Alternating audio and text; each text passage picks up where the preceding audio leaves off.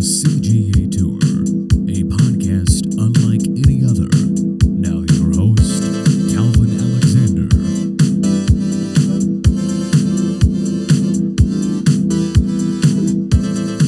Welcome back to the latest episode of the CGA Tour podcast for part two of the Big 12 prediction preview and expansion. I would say I'm still your host, but I'm always the host. So my name's Calvin. Um, I got Jake, Patrick, and Will rejoining me, and we're basically talking the Big 12 expansion for part two of where we see OU and Texas doing in the SEC and what Big 12 schools could be added to make the Big 12. I don't know stronger, a little bit better, or just kind of in the same level ish with the SEC and Big Ten, even though I think that's a, a long shot right now. But with all that being said, Jacob, I'm going to throw it to you here. Big 12 is definitely in flux. There are several teams that are leaving, in two OU in Texas, and four teams that are joining here before too long. But besides that, the SEC and the Big Ten now are going to have 16 teams each when it's all kind of said and done after all the changes happen with UCLA and USC going to the Big Ten, with OU and Texas going to SEC. Big 12 will have 12 teams uh, here in a little bit, but who could you see the Big 12 adding to get to 16? Kind of keep on the same level as the SEC and Big Ten, at least in expansion numbers wise. Um, I think probably very similar to the other two. I was kind of surprised to see the um, the Pac-12 like end negotiations with the Big 12 because I I think it's a tough road for them going ahead. Um, they they don't really have a leg to stand on other than Oregon, and albeit that's a their Oregon's a great program, but some of the other ones are like really really bad, and they they've got some pretty bad lows in all sports. Um, and so I would probably say it would come from the the Pac-12 or that area of the country at least, because the four we're adding, correct me if I'm wrong, Cincinnati, UCF, Houston and? BYU. Houston, and BYU. So I, I I wanted to make sure it was BYU.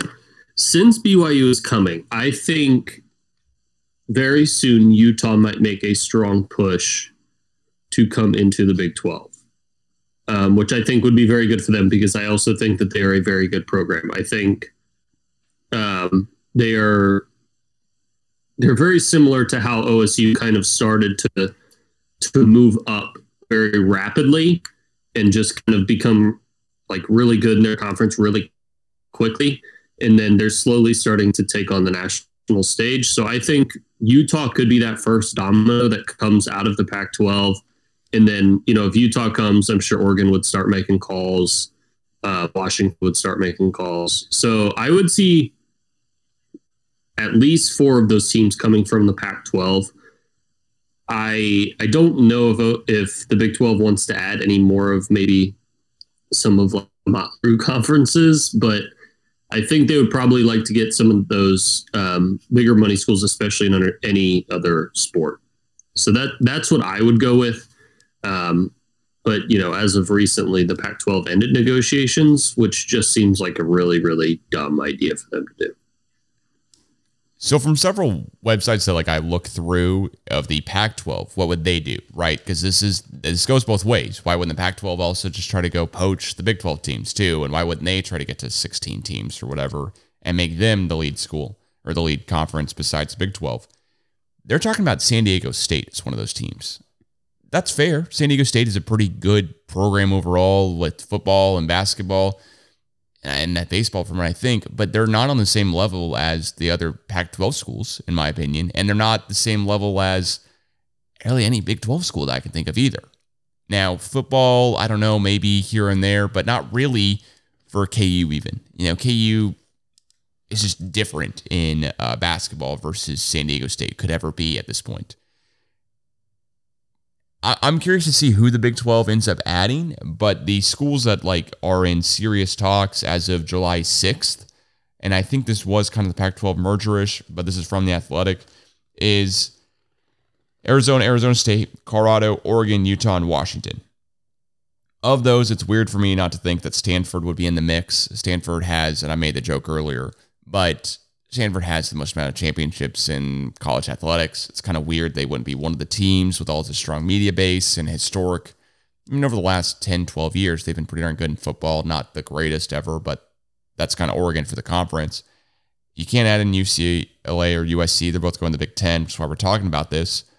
But I don't know, Will or, or Patrick, could you see the Big 12 expanding where they add in like a like a Louisville or a team kind of over on the eastern side of the US as well and not just look to the Pac 12 and the west side? Yeah, uh, I mean, this, I mean, expansion definitely has to be coastal either way, either west or east. And but I, I think the Pac-12 is much more ripe for the picking than the ACC at this point. I know the ACC's current meteorite rights deals and all run a pretty long time. I'm sure if teams wanted to get out of that and leave the conference, they could, but it sounds like they're pretty locked in there, and the Pac-12 is a lot less on, on a lot less sure of ground, if that makes sense. Um, and I don't know. I think San Diego State would be an interesting pickup. I know we kind of established that they're not really on the same tier, especially in football. Which I mean, football is driving realignment conversations. Like basketball is great. I think a lot of schools provide a lot of value in basketball, but football ultimately is what's going to decide these. And football media markets will ultimately really drive the conversation. So I feel like San Diego State would be a decent pickup. I think after a few years of selling themselves as the Big 12's West Coast team, pending whoever else was added, they could rise up a little bit and compete. But ultimately, I don't think every decision being made is to say, oh, yeah, let's add, you know, Team X who's going to immediately compete for the conference. That's not really what's driving it.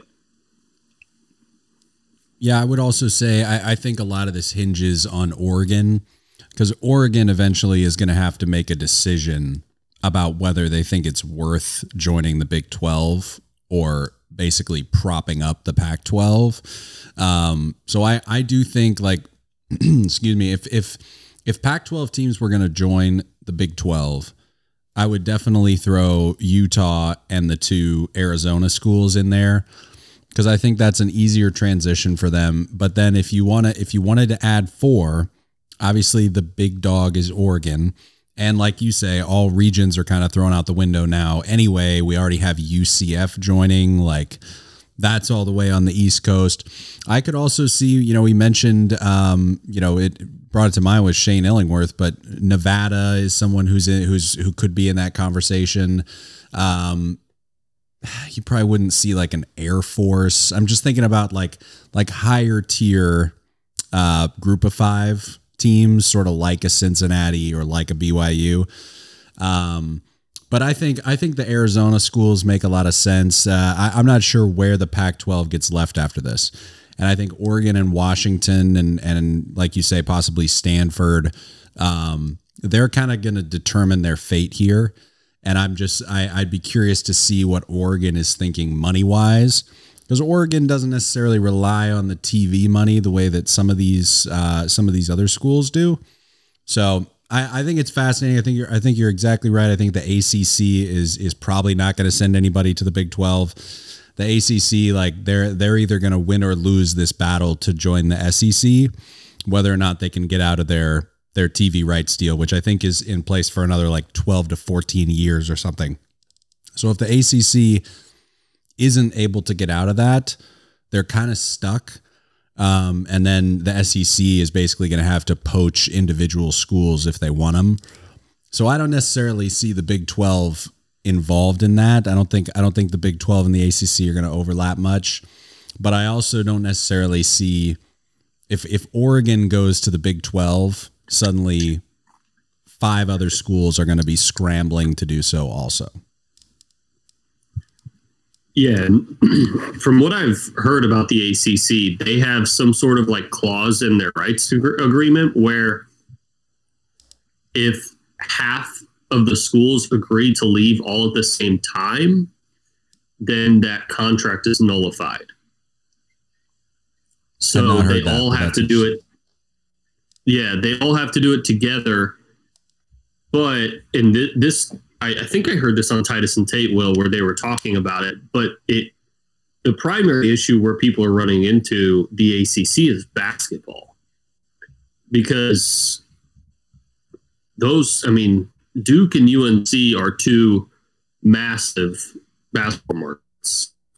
And then you've got a Clemson football market, and you know, like a UVA, Virginia Tech, and then they've got to figure out what to do with Maryland, who I know is in the Big Ten, but they've got to they got to figure that out.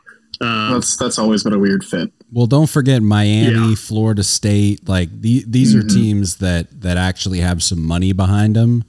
So I'd be, I mean, those Clemson, football wise at least, Clemson, Miami, and Florida State, they're going to set the tone for the ACC. Sort of like Oregon. Now that now that USC is out, Oregon kind of needs Yeah. to set the tone for the Pac-12.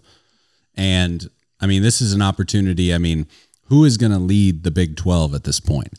Because like you had you had Texas, who frankly controlled the money of the Big 12, and you had Oklahoma, who was winning everything on the field in the Big 12.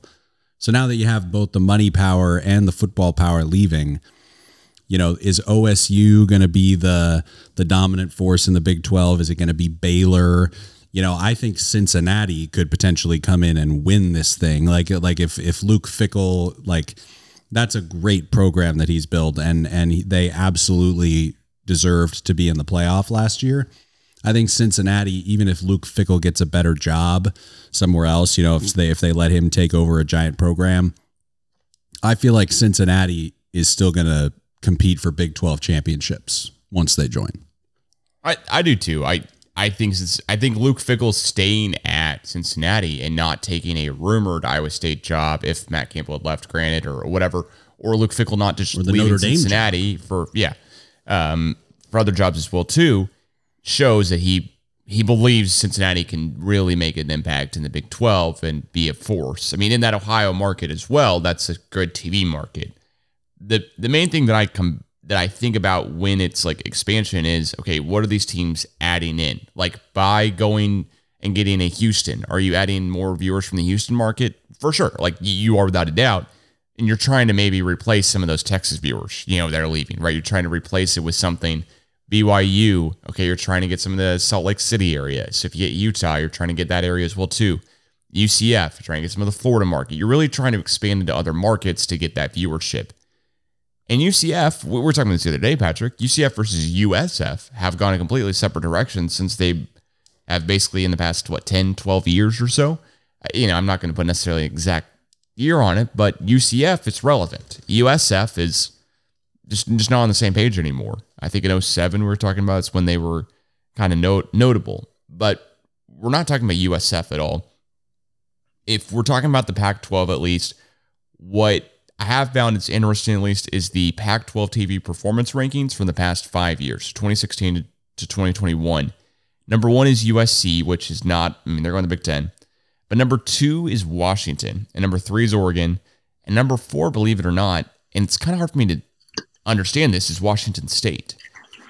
And so what I'm looking through, now getting all this off of sportsmediawatch.com. So that's where I'm getting the information. You know, five is Stanford, and then six is UCLA. Again, we can't get them. And seven's Utah. So I'll stop there for a little bit. But Utah, completely a, a totally relevant football team who played in the Rose Bowl last year and has a ton of viewership in that Salt Lake City media market. Oregon, they would be the driving force. Washington getting more of the Seattle market. Washington State getting more of the Seattle market too. They'd be incredible pickups to add to Big 12. Team I think that's funny about all this is Colorado, aren't they just kicking themselves? Like, why do we ever leave? I mean, I know they see themselves way more as a Pac 12 type of school with the guys, like the students who go there are a lot from California and a lot Western, like West Coast kids who go to Colorado. But man, I mean, I think they'd be doing okay in the Big 12, probably better, a lot better than Kansas. Um, maybe on the same par as K State or so. The teams to leave the Big 12 have not fared very well. Yeah, or, yeah, do, Just do we think Texas A&M's like, man, thank goodness we left because our team performance has been so much better? I mean, I know their money's been better. I mean, that's that's the clear indicator, and that's what's driving all of this. So, but like, yeah, Nebraska. I mean, I, I think I think Texas A&M is happy about being in the SEC and leaving the Big 12. I think I think that's pretty But is undisputable. I mean, the, the 100%. profile the profile of the program is just so much higher than it ever was in the Big 12 where it was always well there's Texas A&M and oh there's Texas. You know what I mean? Like it was always Texas A&M was always second thought in the state to Texas. And now moving to the SEC god 10 years ago now that's crazy how time flies like that um has just raised them up. I mean now you think of those two almost as equals and all. Obviously maybe not trophy wise yet but in terms of national profile and all, I think this year are pretty on par. And that was the goal in the move to the SEC. Well, well, this Yeah, this I- leads me into asking you the, the question that I want to ask about OU going to the SEC, right? You guys have, for better or for worse, kind of ran the Big Twelve. I don't want to say that necessarily because it hurts, but you guys have just had a ton of success in the Big Twelve. I mean, Texas is the most recent Big Twelve, excuse me, national champion from the Big Twelve. But are you going as a as an OU fan, right? I'm not saying you know you're not going to get paid more money because OU's going to SEC, right? You may see a lot more games on national TV, but from your actual fandom of truly winning, do you like the move for OU going to the SEC? Oh, yeah, I do. That's not me saying I think, oh, we're going to go in and immediately become Alabama. Totally you know what fair, I mean? yeah. Like, but I am very excited about it. Um, I just, I find it a lot easier to get excited about. Okay, so obviously the top tier conference games are always going to be fun, like Bedlam, OU, Texas, Baylor recently, even Iowa State recently. Those are always exciting games and all, but I find it a lot easier to get excited about away at Ole Miss versus away at Texas Tech, or vice versa. Just swap out any of those kind of like flash in the pan every once in a while successful teams in the conferences and all. I find that as a fan a lot more exciting.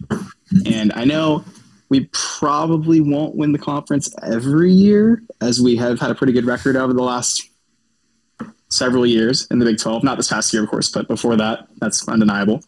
Um, but I think Venables and the staff he's brought in are positioning OU to recruit at the top of the SEC. Maybe not the top, but up there with the Bamas and Georgias and Texas A&M's, which is still wild to say that A&M is recruiting like that.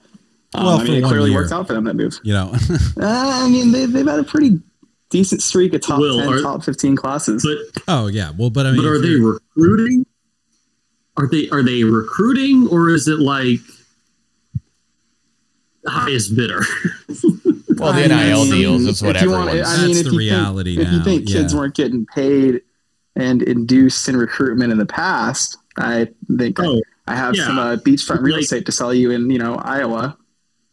no, notorious notorious uh, clean man Jimbo Fisher. Just he he always follows it Oh, by yeah. the book. a You know, perfectly truthful I mean, man of he's his not. I mean, he, he's Yeah. not wrong with, with the whole Saban like dust up this year. He's not wrong. You know, they didn't do anything illegal. You know, technically speaking.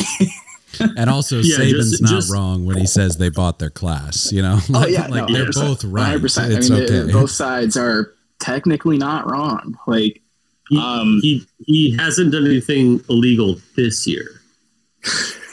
that we know Actually, of. their I mean, class is kind of their class is kind of rough right now. I know it's pretty early still in the recruiting cycle, but they're uh, yeah, they're Anyone not that great right now. Florida, anyone who coached at Florida State has done something illegal. Yeah, I mean, and I actually I have the two four seven rankings of the last couple years pulled up right now, and I mean Texas A&M has had a top ten class 19, 20, 21, and 22. I mean it, they've clearly the moves to the SECs raised the profile in that aspect and all. And I mean you start Where's, uh, accumulating more talent, you're going to start competing.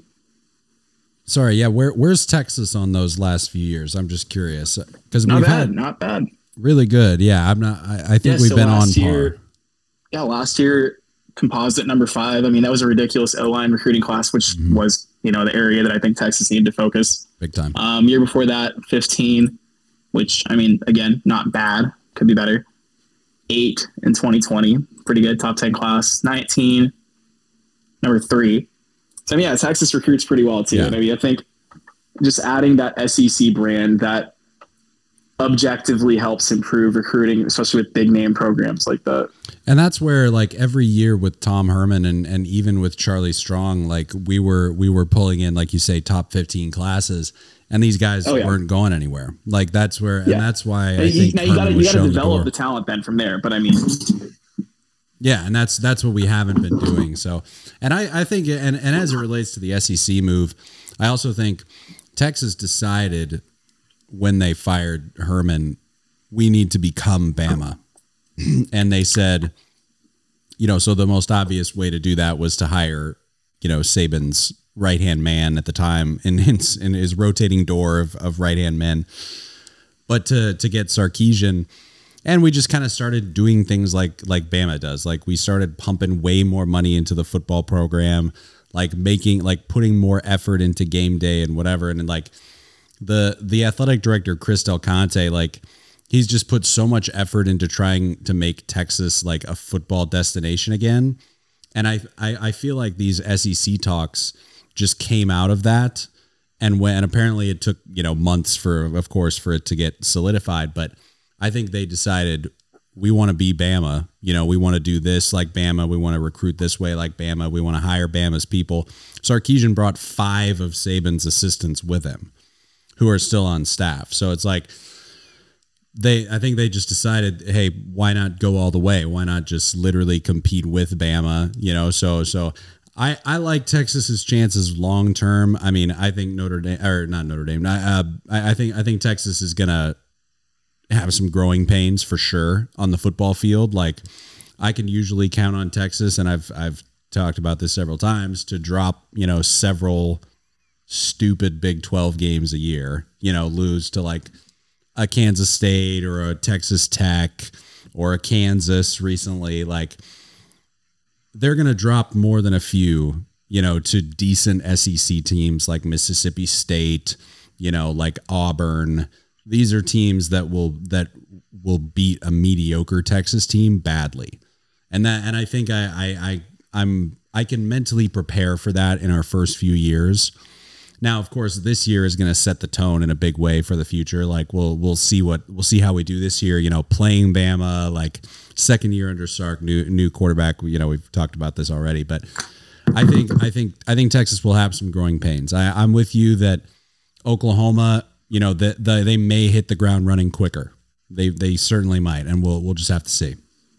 I think for both programs, it all just depends on. Well, so first of all, we're not going to be in the SEC next year in the 2023 season. That's pretty much off the table at this point. Yeah, I think 2024 is going to be the year, but of course, Chris Del Conte and Joe Castiglione are, you know, oath bound to saying, "Oh, when when our contract ends with the Big 12, 2025." But I think it'll Yeah. happen quicker than that once the Big 12 has gotten some new teams in next year, et cetera, and all. So it just all depends on the work done in the next two years, be it recruiting, be it facility upgrades, and all. And I think both programs are looking pretty good on both those fronts. I think mm-hmm. they both understand the challenge that they are undertaking with this move. And I think they're both putting in work and taking the steps needed to get there. So I don't, I'm not saying again that OU and Texas are going to go in and immediately play each other for the SEC championship. But I know a lot of people say, oh, Texas is going to have trouble with Vanderbilt and all and stuff like that. And I don't see that being, I mean, memeing aside, I don't see that being the, the, the, the truth, you know, the future. yeah. Like like Texas losing uh, to Kansas i- is it's truly like inexplicable. Like like I don't know how I don't know how that happened, let alone multiple times in five years. So that's that's tough. I, I'm I'm totally with you. I I do think like I think it's it, it, might turn into less of a question of how does Texas adjust to the move to the SEC. I also think the SEC is going to need to adjust to Texas, especially, but also Texas and OU, like like being there too. Like Texas is going to take a lot of eyeballs. Like these these uh, you know the what would be an example like like an LSU Auburn game you know that that would normally be like you know a seven o'clock you know prime time espn game or whatever texas is going to take a lot of those big time tv time slots like that's just the way it is So Yeah, I, for I think a, a, a rising tide lifts all boats. You know, a more valuable SEC conference is a is better for all the teams involved. You know, in some capacity. But I also think like there is only so much time, you know, for all of these teams to be on TV. And I think Texas is going to be on TV a lot. So I think I think some of the mid-tier SEC schools even if they're equal to Texas on the field, let's say, because I think Texas as a football team, like I think it's fair to lump them in with the Auburns and you know the um, maybe the Floridas, you know, like Ar- like Arkansas is that Arkansas. you know, yeah, we'll be seeing them a lot. Um, but I think I, I'm really curious to see how they handle scheduling and all once the SEC expands to what 16 teams with Texas and OU added. 16 plus, yeah. Yeah, I, I I really like the idea of the pods that gets floated around a lot. The Like the four, by four team four. pods. I think like where you have three permanent opponents each year and then rotate the rest. I think that's the best plan. I think um I think I saw something about media days recently where it didn't sound like Greg Sankey was talking about how that wasn't like the plan as mm-hmm. of now. I think that would be the best. But if that were to be the plan, what do you think your ideal pod of four teams would be, including Texas? Oh, that I mean that's simple for me. I think it, I think it's it's OU, it's A and M, and it's Arkansas, because we used to play A and M obviously, and it's a travesty that that doesn't happen anymore. Like like the me in like me going to college at Texas, A and M was really not even on the radar as like a rival. Like just because we don't see them anymore. Like it was. Yeah, they've yeah. they've anyway. OU is the rival now. Um, and it'd be awesome to have two of them. And now Arkansas and Texas have a lot of history, you know, back in the in the Southwest Conference and all that, and like some uh, the national championship game back in '61 or was that '69? I don't remember. Darrell K. Royal. Uh, some Texas purists, if they're listening, are, are are shouting me down for this, shouting the year at me, but I don't remember which year. Um, but uh, yeah, I, th- I think that's your pod right there because because the Yeah. Texas Arkansas game, their non conference game this past year, had giant viewership. Like that that was a that was a huge game on that was ESPN. the uh, yeah. I think that was like the game of the week in terms of like time slot and all that week. Yeah, yeah. So and and Texas, you know, they got they got run out of out of town. So um, I think I think that's your four. How would how would OU feel about that? I mean, I think that sounds ideal. I I mean, they obviously can't separate OU and Texas entering the league together, but because it's a pretty historic rivalry, first of all. But you got to have the new guys stick together too. Um, I would like to play A and M. My my dad's an Aggie alum, so I would love to have that game every year, back and forth. Um, and then yeah, I mean, Arkansas would be cool So I feel like that's always been just kind of an unspoken on sort of silent rivalry, just because due to mm-hmm. proximity and all. And I feel like actually playing would really let that evolve into something serious and all. I think I sent Jake a tweet about that earlier, actually, where Jimbo Fisher said something about how he viewed A&M's rivals as so and so, which led an OU fan to think, oh, I guess OU might be getting Arkansas in their pod then due to what Greg Sankey was saying about that feeling right or whatever. And I think that'd be awesome. I think that would really boil over and turn into a pretty serious rivalry because I like uh, Sam Pittman, the head coach. I, I like what he's doing there. They're recruiting pretty well. He's really turning that program around from what they have been. I mean, looking back to the end of the Bobby Petrino era, a lot of things have changed. And who was their who was their in between guy? Was it Morris? Oh my god, Morris. yeah. Yeah, oh he- god. they were bad. They were bad. He just ended up at USF actually. They need. He's I mean, they need some help. I don't know if he's the one to give it to him. Because he was at Allen. He's and an then offensive left analyst. after last season. Yeah. Yeah, yeah. Allen High School, by the way, for those who aren't Um, familiar with you know I- Dallas yeah. area high school football. I think growing up in the South, you know, I always knew about Oklahoma and Texas. That was just kind of a given. Um, Texas A&M is a fundamentally irrelevant football program Thank in my eyes. They always have been. They they mean nothing to me. They have done nothing successful. They are Ole Miss. Like that. That's what they are. You you might beat Bama once once every four to five years now, and and that's it. And you know Ole Miss, same thing. They beat Florida. that one year when Tebow was there. Like they they get their lumps in, and granted, yeah, are they better football program? Ole Miss definitely is. Is is A and M? I don't know. I do. I genuinely don't know because I never considered them like worth anything.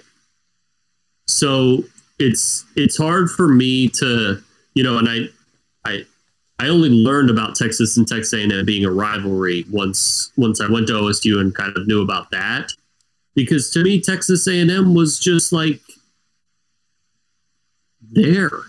Like yeah they were breathing but they don't do anything. And in my opinion they still don't do anything. What like congratulations you you got Johnny Manziel. Like Yeah. you want a cookie and and you fork over the biggest bags from your donors I, you know and it it's it's never close for me them being a program that I'm like yeah this is it. Now obviously I'm not sitting there in in a boardroom looking at endowment or, or funding or who has the biggest checkbook or any of that. But if I'm just a fan there is nothing that I'm like, yup, Texas A&M, they're gonna push our conference over that hill. They're gonna do it No. because the SEC didn't need them. The SEC never needed them. Well, The the SEC SEC doesn't need OU more- or Texas either. Yeah, no, that's true. I mean, the to- SEC doesn't need anybody, but I think they're more No. excited to be getting Texas than they were to be getting A and M. I would agree with that. Oh yeah. Um, And it would be cliche. It, it- would be cliche for me to just agree with everything you just said because I don't want to be, you know, I don't want to, I don't want to seem biased. Um, but, but I agree. I, I mean, A and M, yeah, they recruit well. Like they have awesome facilities. They have an awesome stadium. They have an awesome fan base. Like I'll give them all of that. But I also like they talk a big game just for being in the SEC. Like they, I think to them that is half the battle because it's one thing that Texas doesn't have yet. So A and M is very, very proud of the fact that A&M they're just in the SEC. Texas A&M is the guy at the bar that like got the sympathy hot girl number. That's what they are. Oof. They're like, hey, I got that girl's number, and they're like, I'm in the SEC, and they're like, yeah, nobody cares, dude. It's Is because that uh, anecdotal, Jake, or is it's that only because uh, he's rich. Both, yeah. yeah it's because he's rich. Yeah. then it's not anecdotal.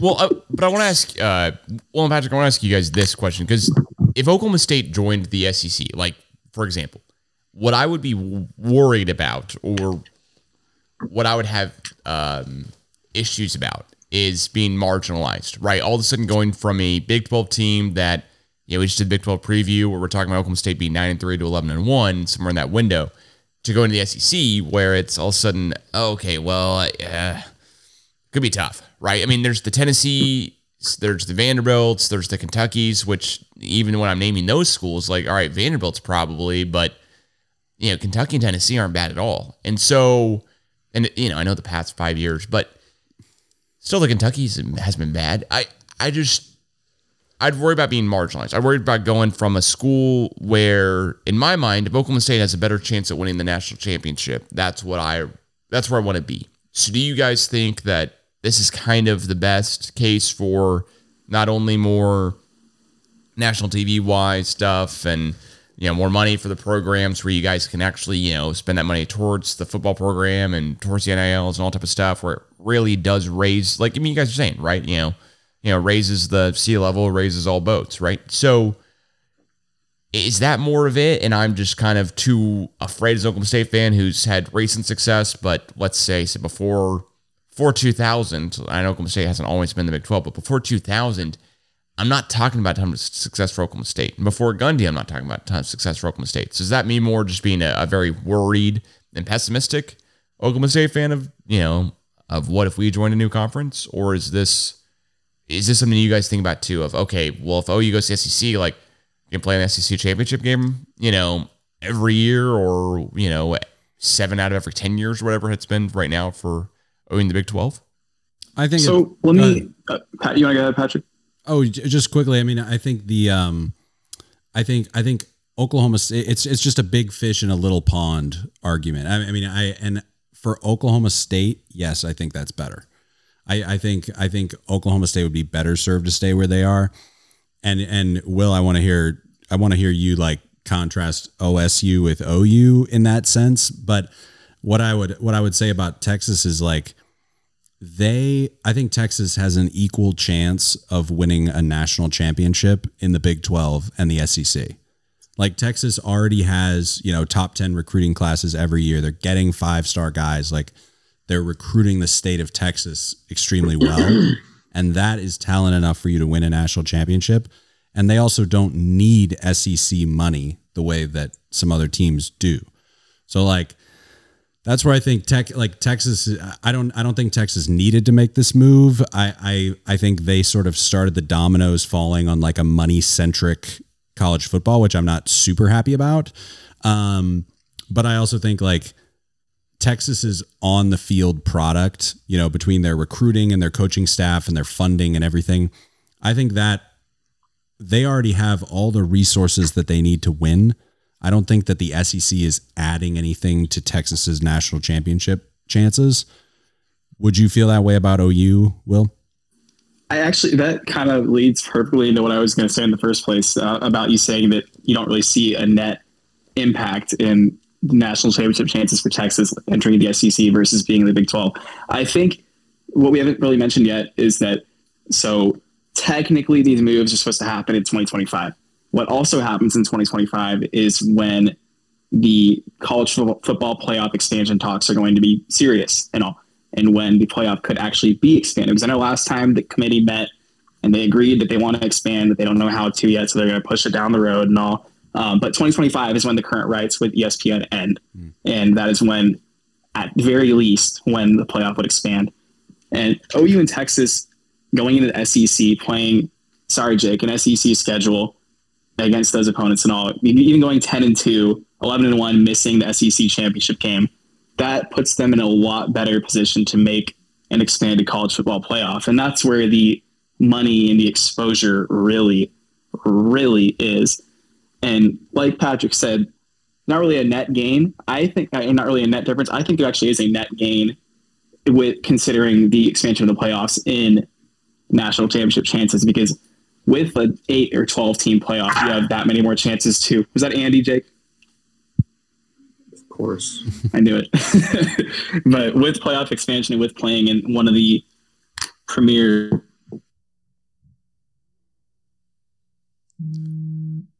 might have lost Will a bit there. Oh yeah. Well, at, at any, I, I hope he comes back. But that that's a great point. I mean, I think the um, I think that is inevitable. I think it's gonna get expanded. I mean, most of the talk we're hearing is twelve teams, which seems like a lot.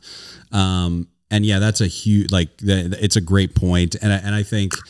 I think you're right that the the scenario for Texas in the Big 12 to make the college football playoff in its current iteration is to win the Big 12 championship and have one loss or less probably. You know, like mm like that's and honestly that goes for OU also.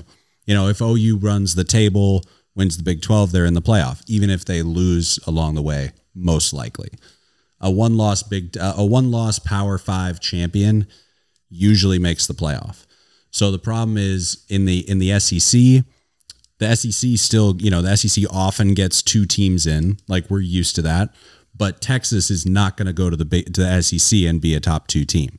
It's going to be Bama and Georgia, you know, or it or it could be Bama and for LSU. the foreseeable future. Yeah, yeah, cor- correct. So so now once Tex, you know, once once Texas and OU have been in the SEC for five years, ten years, like things will even out, and we'll know exactly where we're at. but at this point, yeah, that's a, that's a great point, and I, and I think too, like, um, I think even if it expands to eight teams, for example, I think you're right that the SEC, the the second tier SEC teams will still benefit the most from that.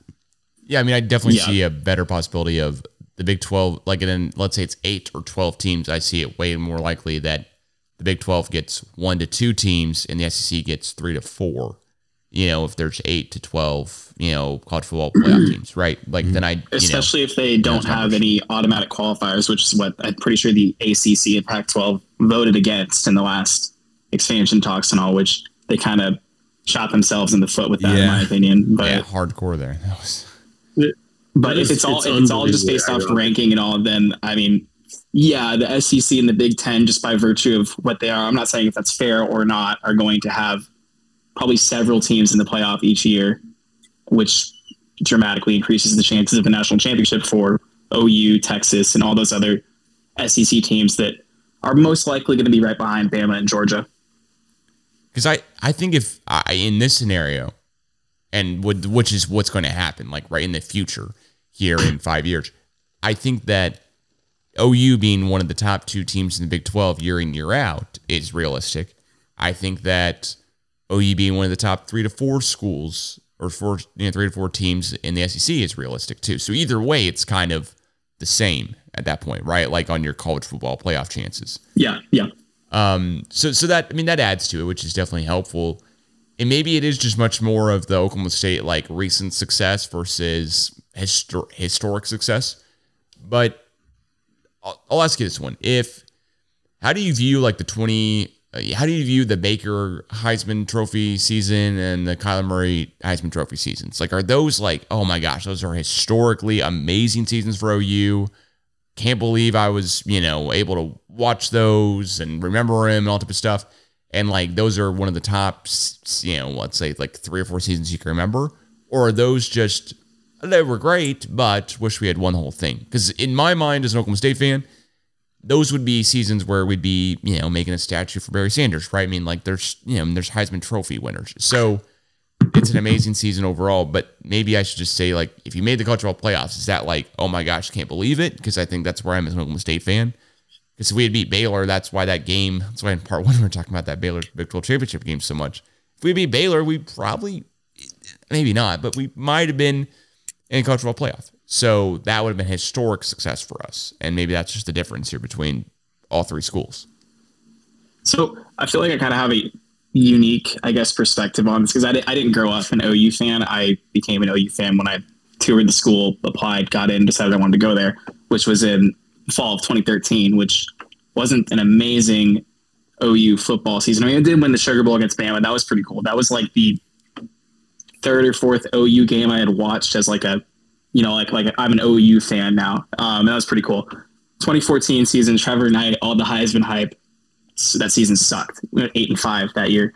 Trevor And Knight, the rare, me- uh, the rare double whammy, Aggie and Sooner. Just, Yeah, just, that's oh, that's a rare combo. that's tough one. Yeah, Um, but then we kind of talked about in part one how other OU fan friends you have, Calvin, talked about last year's of like the sky is falling ten and two, like it's the end of the world and all. I I never really saw it that way. I'm not saying I have more longevity as an OU fan than people who've been on this ride for decades and all, but I started off with a kind of a bad year, especially by OU standards and all. That it's kind of given me a unique perspective on that. But with like the Baker Heisman year, the Kyler Heisman year, I mean, that was really awesome. I love that. Like just some of the best football I've ever seen. I was really honestly blessed to be a student during both of those. Shout out to my one extra semester victory lap, as we talked about earlier, um, for Kyler's year. But I just, it, at the end of the day, it just feels kind of, I won't say empty, but just a little unfulfilled because we couldn't get over the hump, especially with that Baker team against against Georgia in the Rose Bowl. I mean, that was just that's one of my top two worst sports memories, along with the 2011 World Series. But I don't want to talk about that because that just ruins my mood every time. But I just I felt a little just kind of unfulfilled, like I said, with those two seasons. Like, yeah, awesome Heisman. That's awesome. We won the Big 12, made the playoff, but I just want us to get over the hump so bad. Gotcha. Uh, you know, I think that helps out a lot because for I want to say I don't want to generalize every Oklahoma State fan, but for myself, for sure, like my dad went to Oklahoma State, my stepmom went to Oklahoma State. Like, I mean, I've been born and bred a cowboy for I don't know how long now, as Jake knows, but any success for us is like amazing. But I still think I think of last season we won 12 games. Like that was that's that's a season for the record books. And I'm curious how Jake thinks about that season because we could have won the Big 12 championship, right? We had seven chances there at the goal line. And we're so close. But Jake's kind of in your boat thing a little bit too, Will, where he didn't think about Jake, you're, you grew up more or less a Florida fan, right? Where you were thinking about coming to Oklahoma State Yeah. the sports media program and then kind of becoming an Oklahoma State fan and now fully an Oklahoma State fan. How do you how do you view like last season for Oklahoma State? Do you think that was because I do you think that was an incredibly great season, or you I mean growing up as a Florida fan with Tebow winning the whole deal, you know, and Florida winning back to back? I I think growing up as a Florida fan, every single season we have is underwhelming. That's just you know, that's how it is. I mean, I saw Billy Donovan win back to back national championships in basketball.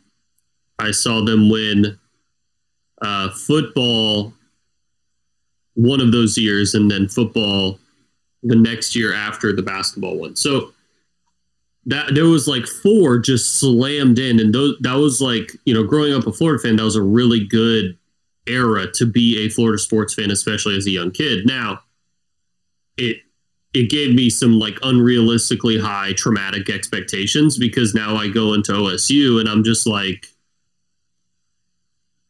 you know, where are the expectations? Where where are the the hard hitting, you know, why why aren't we more critical about some of the things that we should be doing in year 17? You know, that kind of stuff where other programs, I mean, hell, even Texas A&M has it and they don't deserve it.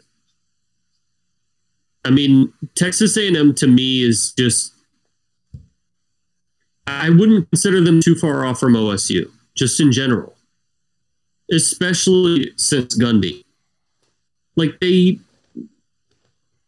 they got money, but but what are you know, my expectations OSU should be in the Big 12 championship every single year regardless of Texas or OU being in the Big 12. That's my expectations. And it's disappointing that it has only happened one time. It's only been around for six years, but you, but you're right. I'm, I mean, I'm with you. I'm not trying to take away from your point. Because right, and because you know, as we've talked about in previous podcasts, over the last six years, OSU has been record wise the second best team in the Big 12, but has only played one time in the Big 12 Nash- in the Big 12 championship, which they lost. I don't want to get on my Gundy rant, but that dude is just plateaued. I mean, Jim Knowles carried him last year. Carried. He was carried to the to the end of the year. Jim Knowles carried him in the bowl game.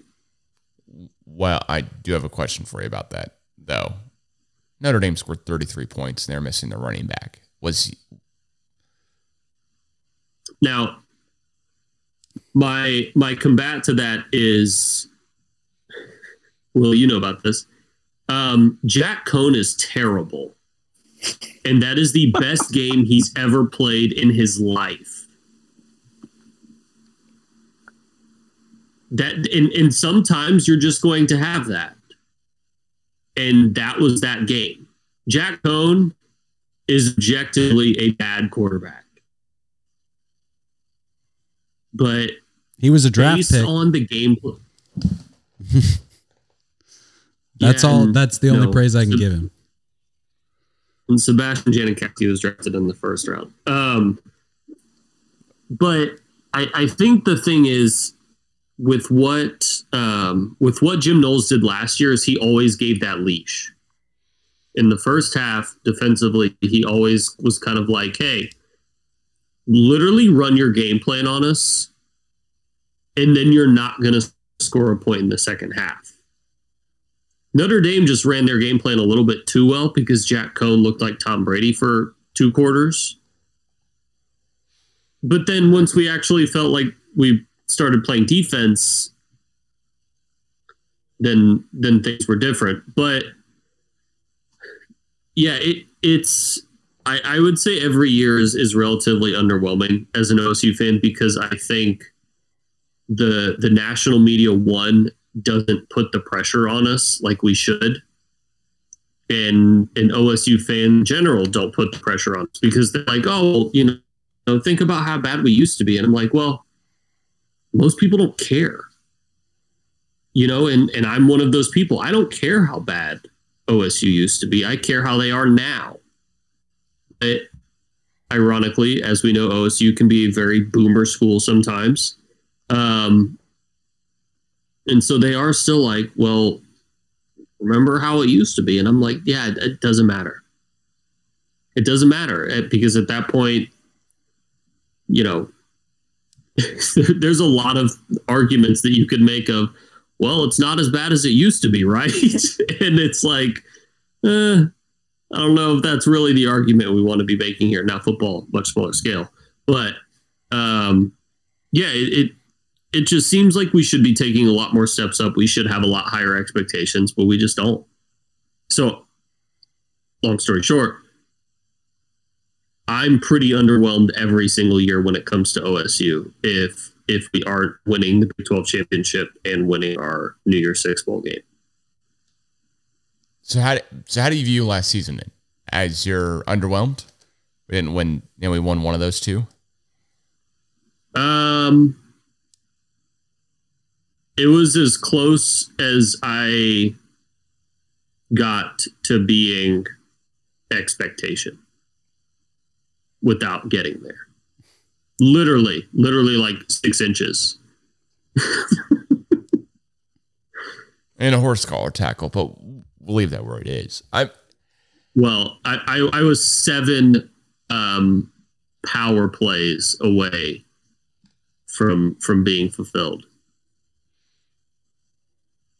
That's that's fair. I see. I view last season as as a success. Twelve and two coming into the season did not have high expectations. I mean, coming into the season, we're talking about a team that lost our wide receiver and our running back, you know, Chuba Hubbard and Tylan Wallace. So last season and Sanders, who I didn't have a lot of faith in coming into last season, I was like, all right, we'll see how we good we can do. I think my prediction for the season was like eight and five, you know, or I guess seven and five, excuse me. So I was like, all right, like we'll see how good we can do. And then we ended up going 12 and 2, like, you know, or 10 and, you know, 10 2 in the regular season. So I mean, yeah, I guess there's there's differences in opinion, and you're right. Like, why aren't we getting better year over year? But I would say, you know, last year we got better than the year before, and the year before that. It's nice to not play Ole Miss in the, you know, the Sugar Bowl I, and actually win. I, I agree. I agree with that, but this is this is the problem with a lot of the Gundy teams we've seen. What happens usually after we have a really good year? Might have another one, and then we just tank. We play Central Michigan to open up the season, and then they have an untimed down. Guess we play this. Year. There you go. Open up the season. It's just. I guess I'm getting. I guess I'm getting. Um, I'm not as. I'm not as uh, complacent. I'm kind of like more excited year over year. All right, like the see the team looks like it's getting better. Now it's not as incremental, but it's like, all right, there's only so much more room you can grow. Like we're at the 90% mark and we got to get those last 10%, but it's going to take maybe 10 years to get that 1% each year in my mind. Whereas getting the first 90% took 15 years, you know, and maybe that's just the big right. difference. So I don't know. Maybe just a difference in opinion. The, the, the way you know, when I brought up A and M, I guess my thing is our expectations should be where theirs are.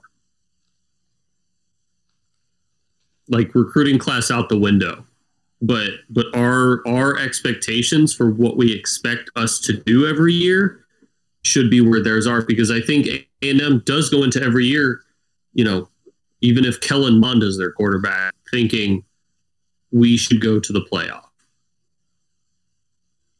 whether Whereas, or not they have any right to feel that way. Right, right. And and I think but there's a difference between like expectation of like this is what I expect versus this is what is going to happen. Like, you know, I'm sure A&M fans would walk up and be like, "Yeah, we're going to the playoff this year." And I'm like, "No, you're not." Now, if you if that is your expectation as a fan, I think that's completely fair. But there's a there's a pretty big gap between like this is what I want and this is what should we should be doing as a program versus this is where I think we actually are. Because I expect OSU to go to the playoff, but I don't think we're there. Does that make sense? But I think that's also where Texas A&M is too. I mean, tech, the Texas A&M comparison, I get. I, to, to be honest though, I feel like Texas A&M and Texas have a lot of similarities, at least as far as the offseason stuff goes. We hear a lot about recruiting. We hear a lot about recruiting, like just almost hit over the head repeatedly with it.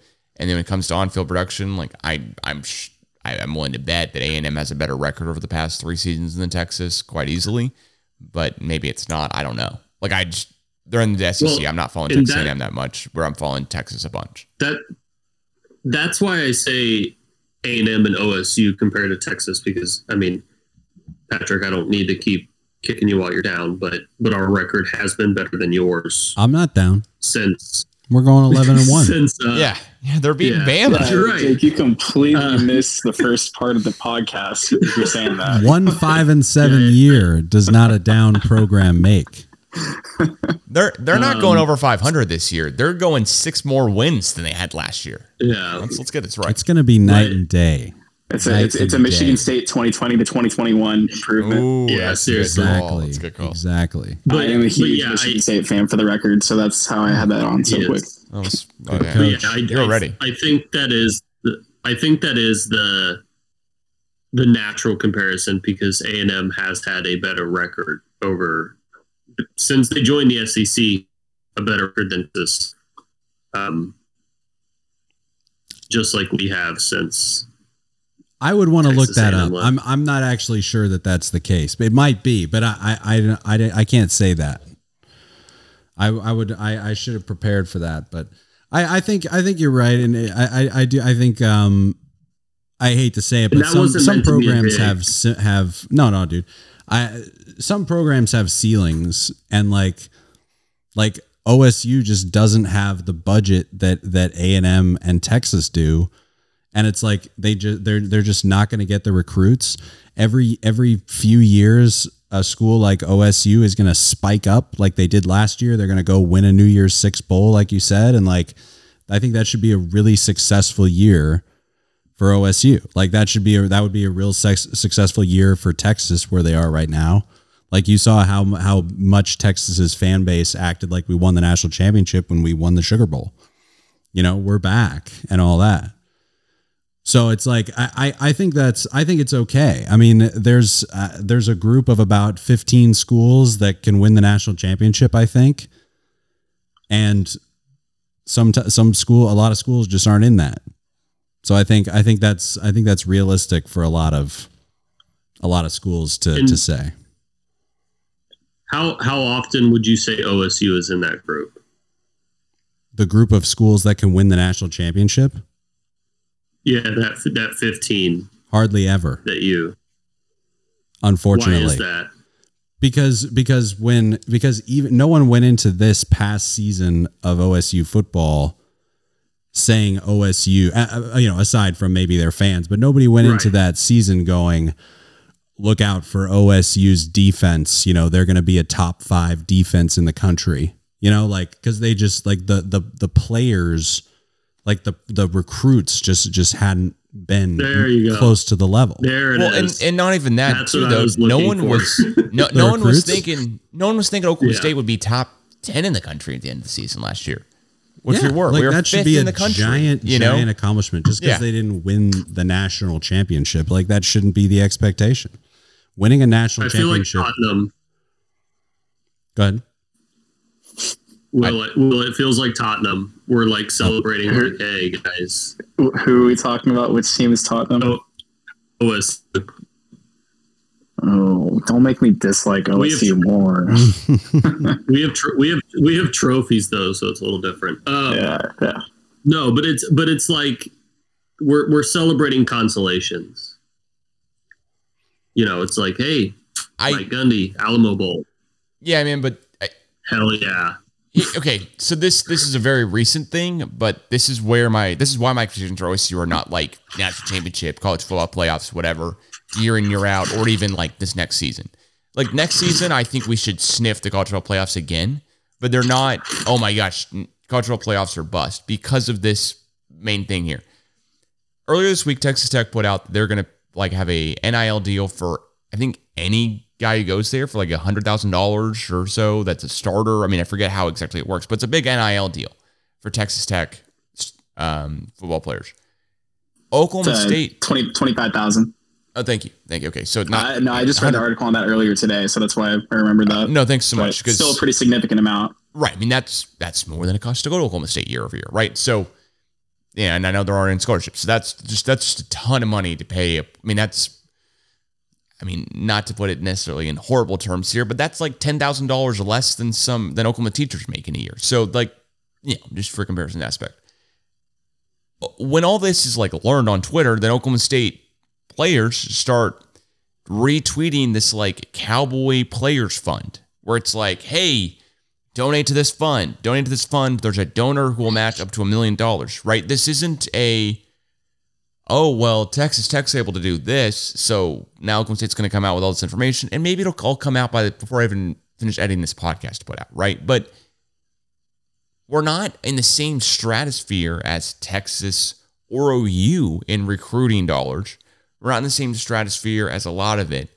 I'm willing to give Gundy a ton of credit for getting a bunch of our players to be that good, to be on the same level as those guys when they actually are on the field, right? Like, okay, you got the Shred- Shredden brothers or Shredden brothers who came come into Oklahoma State this year.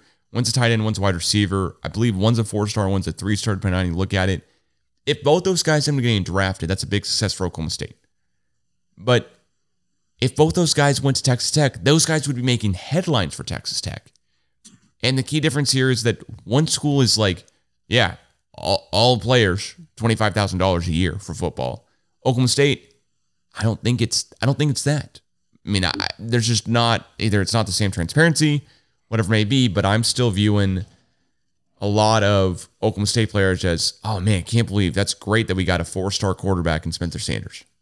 Yeah, recruited. Like I'm like I'm hanging my hat. Like, all right, this is awesome. And I'm not going, okay, it should be championship because you know what? The Quinn Ewers, the Archie Manning, the um, even Dillon Gabriel's a transfer, but like the Baker Mayfield, and Baker's a weird one, but like the Kyler Murray, maybe I'll say it that way, transfer. But the other OU like quarterback recruits that come in, and the Texas quarterback recruits, and the other recruits that come in period, like Oklahoma State, when's the last time we had a five star quarterback or a five star recruit, period? And I just don't. Whereas at least OU has those. At least, I mean, Texas has plenty of those too. So I'm not saying it just, you know, you get five stars, that means college football playoffs in four years. But I am going to, I got to look at what our recruiting is at least and go, you know what? Like, this means that we should be able to get this far minimum, but this means that we could get this far maximum. And this far maximum is not national championship or cultural playoff year in, year out when, like, I don't know what our average recruiting class ranking is, but it's not top 10. And I know that doesn't mean It's not. that's not. It- but I know that's not the end all be all because A and Texas both have that.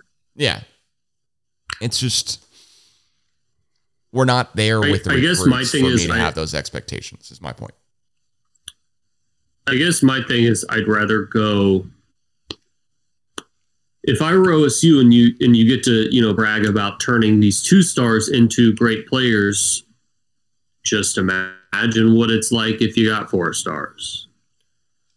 That like that that's kind of my thing. And I don't know, but the four stars we get kind of suck.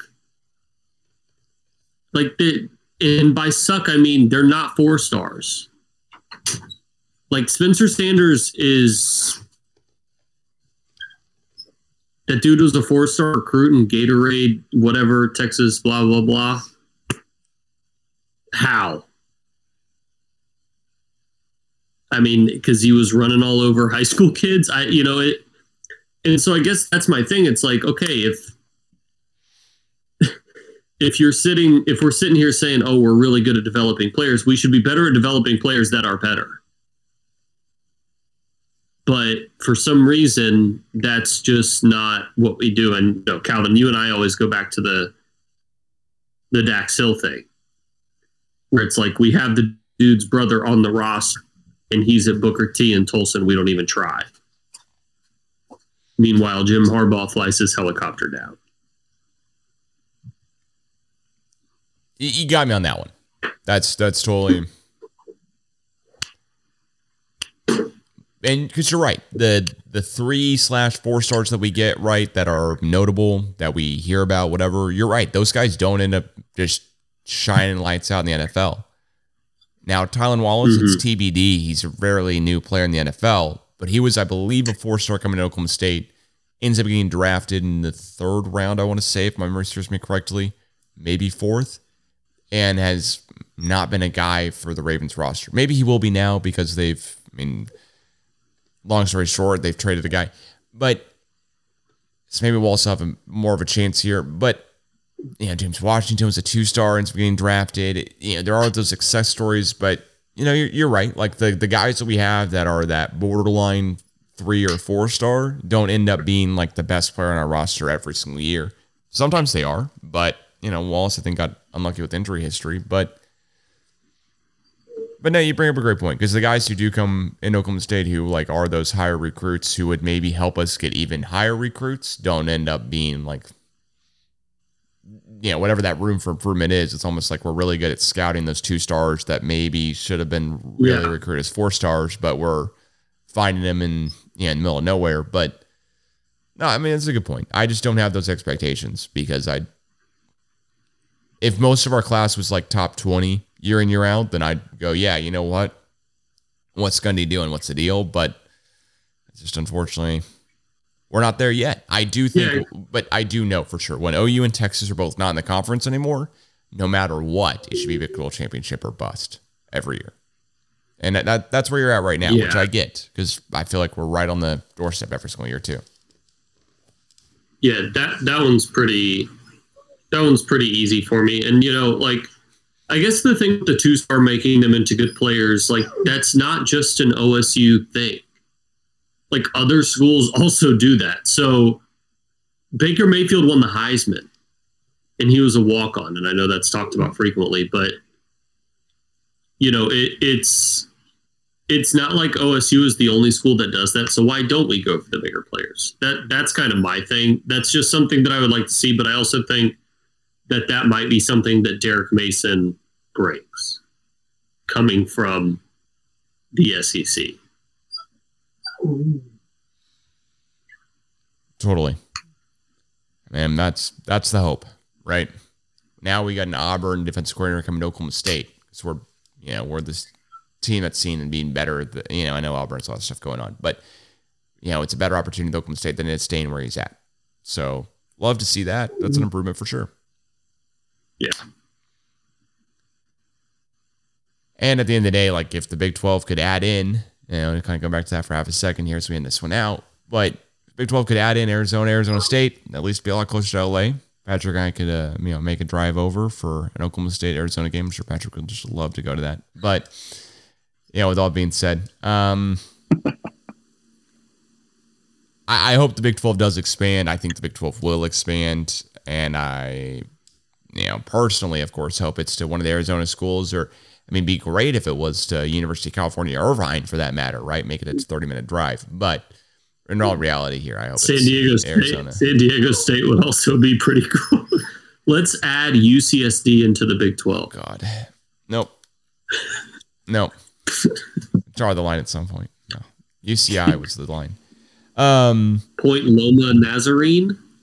Are we? Get me Which to one is quit? the banana slugs? Is that UC Santa Barbara? Santa Yeah. Cruz, I want to say. There you go. Maybe. Big 12 Santa pound. Cruz?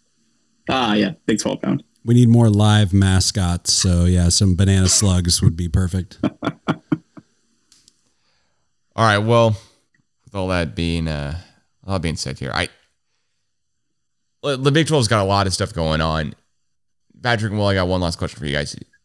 How do you think OU and Texas, respectively, I'll ask Willie first, will do in the SEC? Do you see next first five years in the SEC in the SEC? Do you see OU making the college football playoffs? Just kind of yes or no, or you can. I mean, if it's a maybe, then that's fine too. Yes. Okay. Because, well, one, because the playoff field is most likely going to expand in those first five years, just automatically increasing the odds. But I also think the program is building up to compete in the SEC and be at that caliber in the first place. I'm not saying they're going to win it every year, and they're going to make the playoff every year. But if you give us five years from day one, I think so. Yeah. Yeah, and I, I think I think Texas they would have to be seriously snake bit, you know, to not be a top four team at the end of one of these seasons, you know, in the next five years. Um, you know, with with all the money they're putting in the program, all the all the recruiting, you know, the coaching, all of this. I think they're they're doing everything necessary to win, including going to the conference, you know, with the highest profile and the most winners in general. Um, so yeah, I mean, I I do think they make the playoff. I think you know, let's. I'll even just say a top four team. You know, let's say they're in the final four. You know, if it expands, like I still think that's the benchmark for being a championship caliber team. You know, because you could, you know, Texas could have because they could absolutely sneak in. You know, as, as like the 11 seed. You know, in a 12 team playoff, but it's not like you're going to look back on that year, even if they win a playoff game or something as okay, that looks like a championship team, you know. Because if you're 10 and 2, chances are you lost a game you probably shouldn't have. So, but I, I think I think yes, I think they'll they'll be in the championship discussion in that in those first 5 years. Awesome. Well, Jake, any other final thoughts to close this one out? Go Braves. Go Padres. Go. Astros. Will go Rangers. Am I right? Yes, sir. Thank you guys so much for listening and join me here for the latest episode of the CGA Tour podcast. Please follow at the CGA Tour on Twitter and Instagram for more. And thank you guys so much. We'll catch you again soon. Later.